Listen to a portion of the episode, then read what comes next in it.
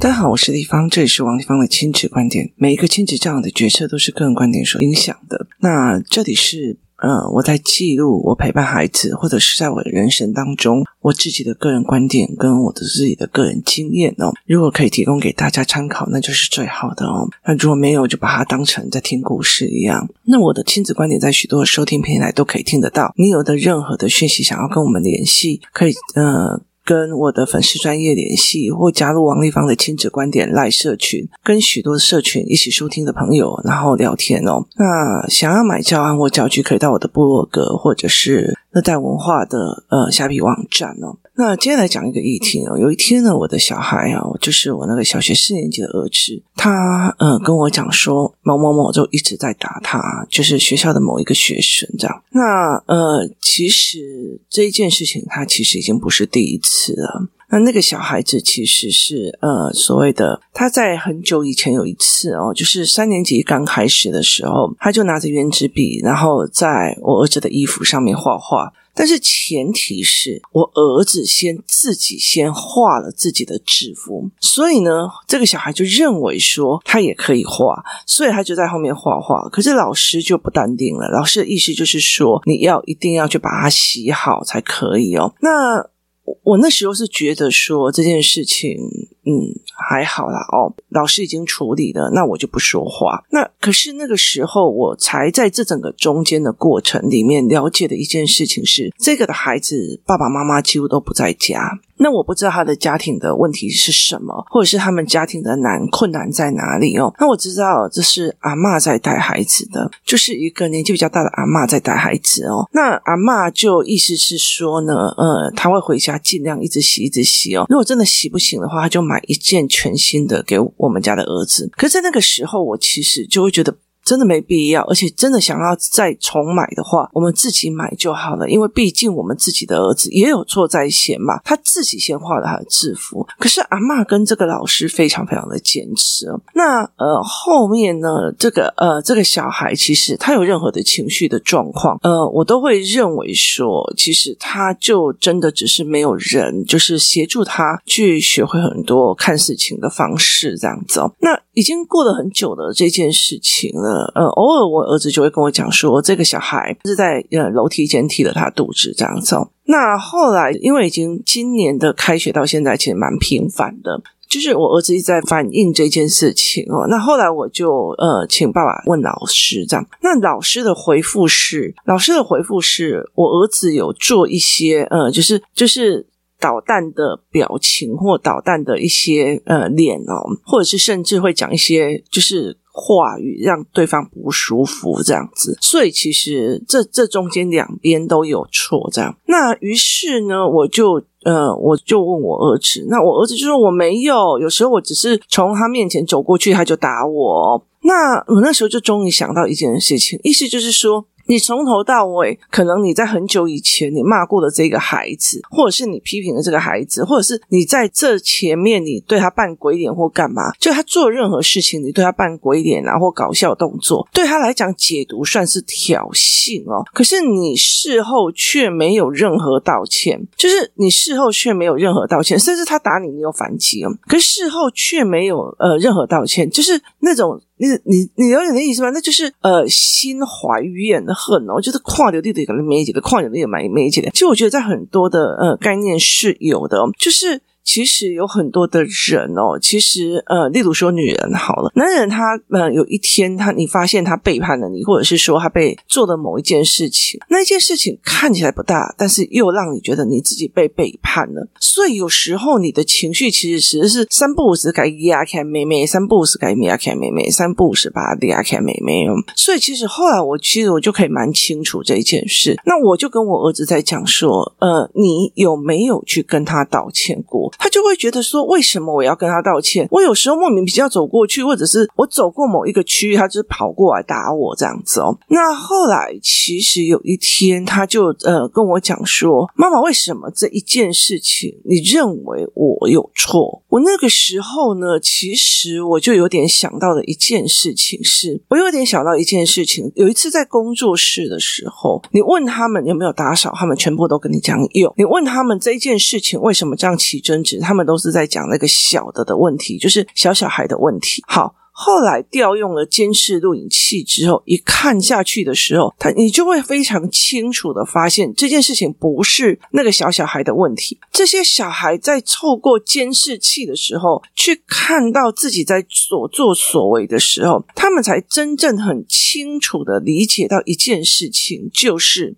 他们很清楚的理解到一件事情，那就是呃，原来这整件事情的过程里面，就是。在这整件事情的过程里面，原来他们自己是有错的，原来他们根本就没有在打扫，原来他们根本就有点在挑衅那个小小孩。所以，其实，在就是客观的角度在看的时候，他们才发现，就是那时候，呃，我记得没有错的时候，我就把那个录影的东西一拿出来的时候。然后大家一起看的时候，那因为我有一部分呢，就是单独读小孩看。例如说，一刚开始的时候，其实我并不想要把监视录影器拿起来。那后来到最后，我还是必须要做这件事情哦。那其实，在工作室里面早期是完全没有监视录影器的哦。那其实呃，后来其实只是为了是说呃，让我判别这里有谁进出。可是我觉得呃，人来来去去越来越多的时候，其实有些争执，其实必须要留下一些。看法。那后来这群小孩，就是我那时候就是一个一个把他们叫进去小房间，然后一个个让他们看他们自己的就是影片，就是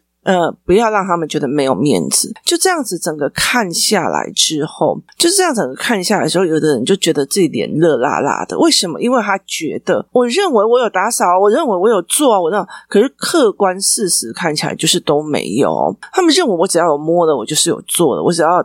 呃，稍微怎么样？我就是有做，然后他们没有去看到他在挑衅别人，他只看到他在被人追。我后来其实在了解一件事情是，对孩子来讲，他们非常难发现他们自己做错了，就是他们的起心动念没有，或者是他们的起心动念有，就是。我起心动念，我现在在擦桌子哦，然后他没有把一件事情完成，他稍微擦了一下，他就认为他有擦了。所以其实后来我在这个呃整个呃理论里面去看到一件事情是，孩子非常非常非常难去看到自己的盲点，意思就是说他很难看到自己的错误点。好。那所以这件事情后来到最后，我就是做了一个表格，我就做了一个呃表格哦，然后呃我就就是我用那个所谓的标签纸做了非常非常多的人格特质哦，包括什么字乱写啊、成绩烂啊、笨蛋啊，然后学霸、能力强啊、功课我写的非常非常的多，然后我就再拿出，因为我儿子跟我女儿他们都有自己的思维导图本。那我就会拿出来，就说你把被人想欺负他的这些人放在一区，你不敢欺负他的放在一区，不一定的放在一区哦。所以当那个时候，我儿子就把所有的什么字乱写啊、成绩烂啊、笨蛋啊、袜子跟课本放一起啊、胆小爱哭、爱哀嚎、爱做恶心动作啊，这些全部归类在我都很想欺负他的那个地方。然后呢，后来他在摆的时候，他忽然理解了一件事情：今天。今天他成为了一个容易被欺负的体质，是因为。是因为他这些事情没有做好，所以他是一个容易被欺负的体质。所以后来他会觉得说：“妈妈，我知道了，我终于知道了为什么了哦。”那因为他以前都认为这些事情会被包容、被搞笑这样，所以当他理解了这些事情的时候，他就会开始。我就说：“那我们可以调整吧，因为他是便利条，所以他并不是写下来以后就笃定他了。”所以我就说你。呃，这个例如说字乱写，那你可以怎么做？然后就变成了他变成了一个不不敢被欺负的体质哦。那后来到了呃下一周，然后他再去学校的时候，因为他的态度从你在跟我作对，你在得罪我，变成了一种原来我也有错，原来我怎么样的一个心态。然后他在调整的时候，他的整个所散发的磁场就不一样，他在散发的整个的磁场就不太一样了哦。然后他就忽然打电话来跟我讲说：“妈妈，那个人就再也没有。”来欺负我了。那接下来呢？他就说：“哎，我妈妈，我还跟他聊天呢。妈妈，我们还聊聊什么什么什么？那因为呢，我让工作室的孩子在练瑜伽。”所以这群小孩他就呃他就去做了这一块，就是做瑜伽这一块。结果呢，呃，我的小孩就做了一件事情哦，就是有一个女同学，她就是把她的一只脚然后抬得很高这样子，然后呃，这个会会打她的那个男生就说：“哇，某某某，你好厉害哟，你怎么会这样？”然后这个女生就讲了一句话，就讲我儿子的名字，就说他才更厉害，他可以把两只脚挂在脖子上。然后他就说：“真的吗？”于是呢，我儿子就真的把两只脚挂在脖子上哦。然后结果他因为因为两只脚挂在脖子上，人会往后倒嘛，所以其实老师就跟他讲说，这样呃很危险，会弄到后面的哦。可是那一当下，他把两只脚弄到呃脖子上的时候，就是这个呃这个小孩忽然觉得。天哪，你有身怀特异功能哦！所以呢，接下来他就常常会去跟他聊天，但是再也没有欺负他了。很大的一个原因是在于是说，你的人力让别人感到害怕，你的能力，你有能力的，就他觉得你是有一个特殊功能能力的，这非常搞笑哦。那所以呢，接下来这个孩子就再也没有再欺负这个孩子哦。我常常会在讲一件事情哦，像语言班啊，或者是儿童语言班或干嘛的，我常常会在讲说，呃。呃，像我最近我也开始在反省哦，就是我已经好几年没有很真的好好的写脸书或者是写文本，我有写了，但是没有公开。可是他是他在讲一件事情哦，所谓的人言为轻，就是你人很卑微的话，你说出来的话都没有重量。可是在另外一个想一个，是因为你不说话，所以你人为啊。所以其实，在语言课里面，孩子愿意敢讲出来的是差很多的。所以很多的概念是你愿意讲，你愿意 show out 的。其实你就会占到了一个非常多的红利点咯。其实我常常在跟我的儿子在聊这一件事情哦，就是以语言班来讲，我就觉得说，大部分的人都不知道那个语言的重要性哦。我们常常在讲一件事情，是在于是现在是一个网络社会。那我在很早期的时候，我曾经去看了一个影片哦，像好业，好业也嗯，就是也是非常有名。那后来有一个专门叫蓝美的，他在就是讲说，呃，不露脸就可以做影音视频了。其实那个那个课程我有买，可是我看了一一半，还是三分之一吧，我就没有再看了。为什么呢？因为我做出来的那个虚拟的人的脸好丑哦，啊，那。因为自己本身不漂亮，然后呢，可是我就了解了一件事：当你不露脸的时候，谁都可以模仿你的模式。你这个人本身是没有影响力的，就是你这个人本身是没有影响力的，所以你只能用靠流量赚钱，而不能用影响力跟知识力赚钱哦。所以，其实例如说，很多人就会去认我这个脸，然后知道说，哦，那王丽芳有演讲。好，所以其实很大的一个部分是是，呃，你觉得你害怕露脸，那你就。势必要去损失一些东西哦。那后来，其实我在跟我的儿子聊这件事情的时候，我才在讲一件事情是。我们不敢去面对自己有错误，我们甚至排斥自己有错误哦。那因为我们在呃受动物的过程当中，我们会理解的一件事情，我们会理解的一件事情是，如果我们做错了决策，我们就有可能被狮子吃掉。所以，对错误的决策要重新修正，它其实是一件非常难的一件事情哦。可在这整件事情，我就有给他看。那呃，刚刚好，因为他们在讲说要开师资班，要开家长脉络班，要开什么班这样，然后我也要开儿童的认知班，所以我就一直在想，我要给小孩什么认知？那我有一个非常大的问题点是，当我身边的小孩有 A 问题的时候，就算我知道我 B 的呃东西在行动，我还是会先处理小孩，所以这件事情就会很难。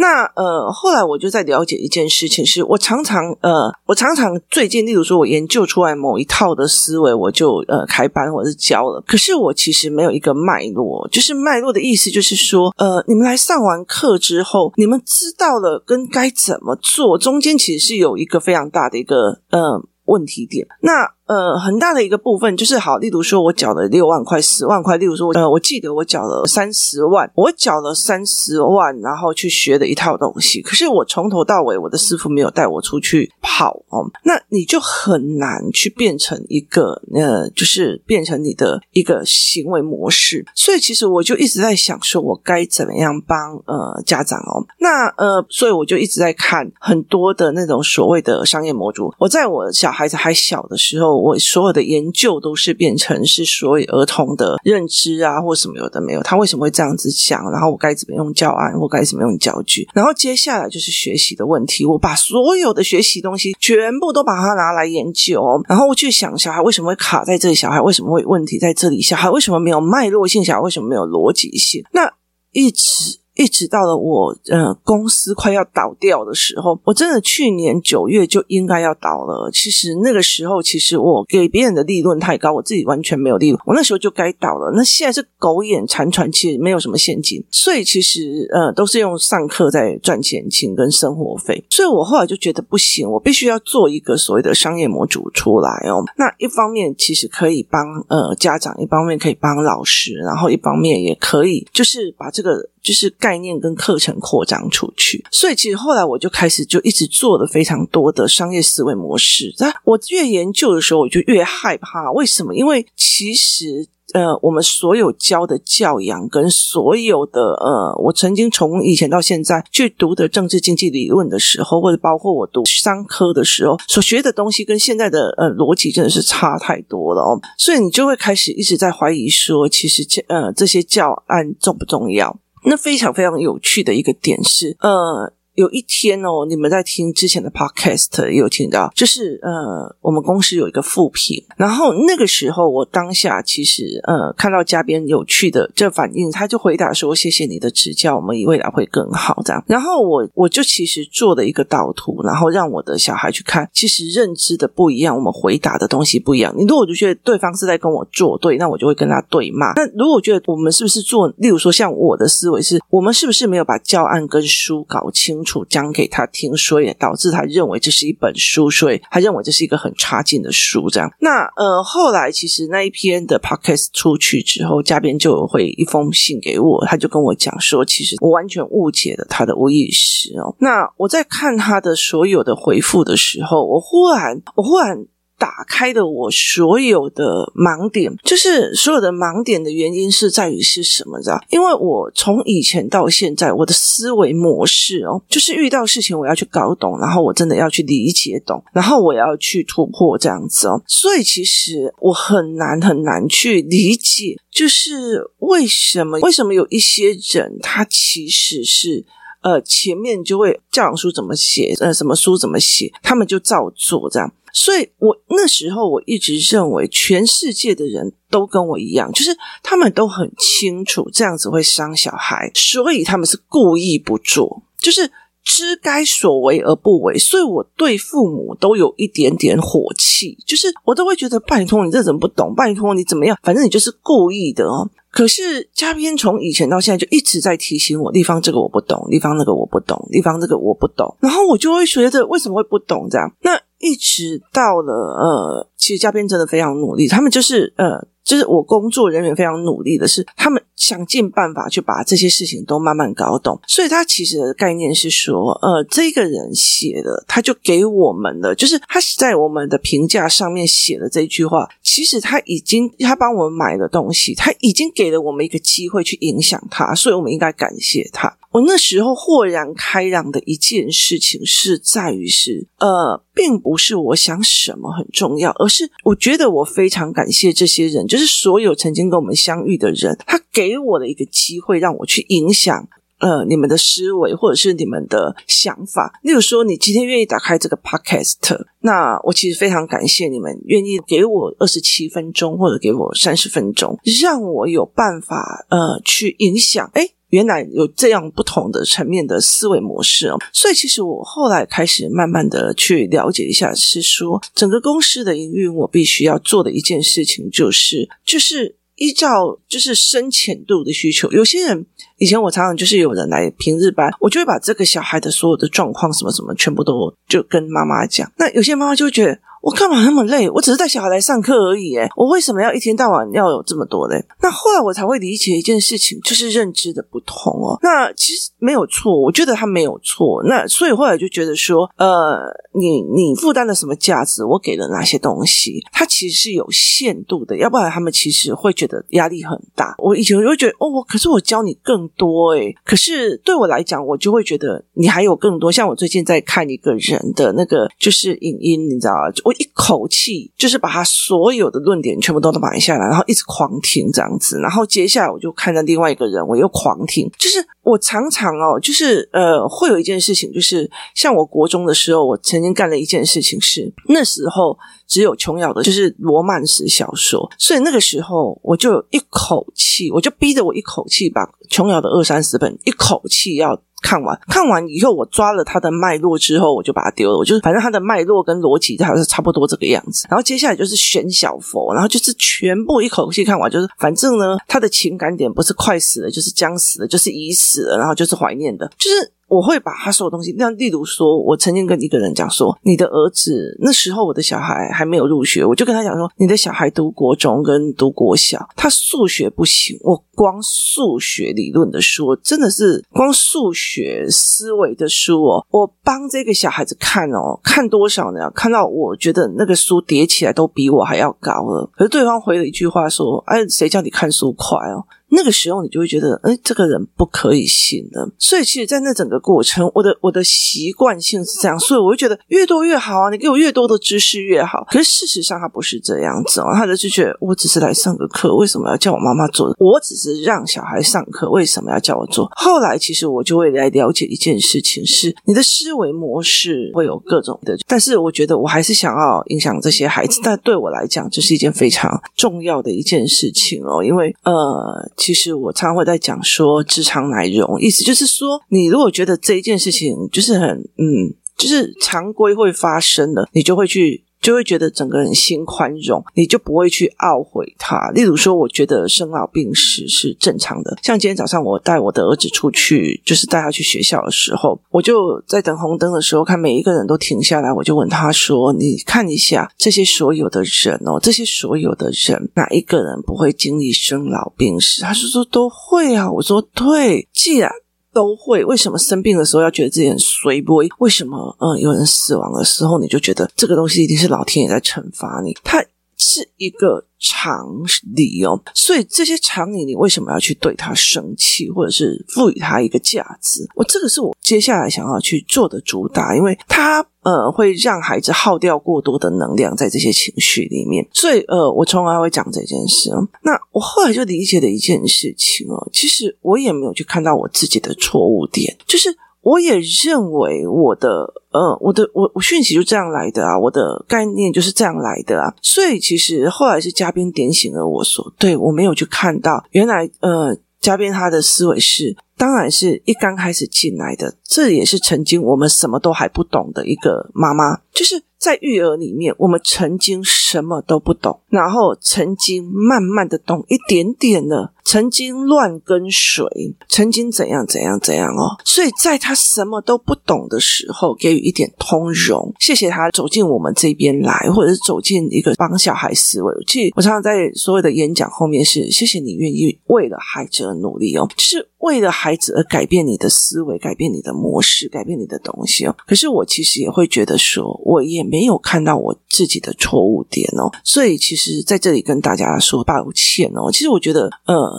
呃，没有看到自己的错误点，然后。呃，旨意行事，这对我来讲其实也是一个非常大的一个反省。我常常很喜欢看的一些书本跟文本，其实最大一个就是我必须要去颠覆我原本的思维架构。那时候就会让我觉得，哇塞，真的好赞这样子哦。那像最近我就一直在颠覆我的很多的思维架构。原来，原来这个东西是这样，原来那个东西人家早就有经历过了，他也写在书上，只是我那时候没有去看哦。那所以在这整个过程里面，我常。我在想一件事情是，我才会理解一件事说，哦，原来当妈妈的原来从头到尾都不懂，然后到了慢慢有一点点概念了，慢慢开始调整了，然后或者是我已经把我的小孩养到国中、高中了，可是他却让我开始反省，我这一路走来是不是哪里错了？所以其实我记得我有一个呃，在某一个就是教育体系下的妈妈，那后来她到最后直接去跟孩子承认说，对不起，我那时候信了某一个派别的话，然后我一直。做做的这样子，所以你现在对我那么的恨，你觉得什么事情都是我造成，你爱不够这件事情，我跟你道歉哦。所以其实我觉得，在那个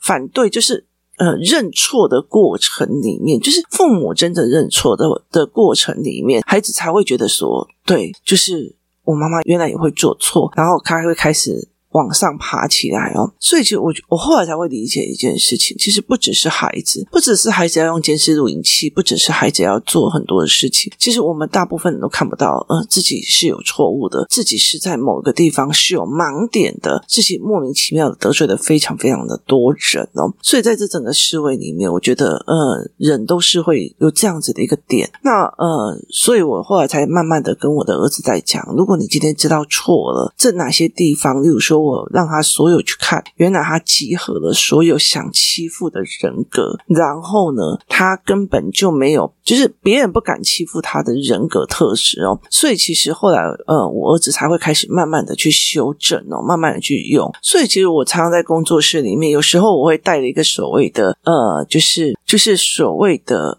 就是像警察在带的那种所谓的侧录机或干嘛的那。我觉得其实对我来讲，我都会觉得很害怕。为什么？因为我觉得嗯会侵犯路人的隐私啊，或干嘛的。可是我会让孩子看到我有在录哦。很大的一个原因就是，其实他们认为我在据理力争的时候，有时候是在跟人家嗲的那种态度，或者是我觉得我没有啊，我很正常啊。然后在自己在从侧边看的时候，就觉得哎。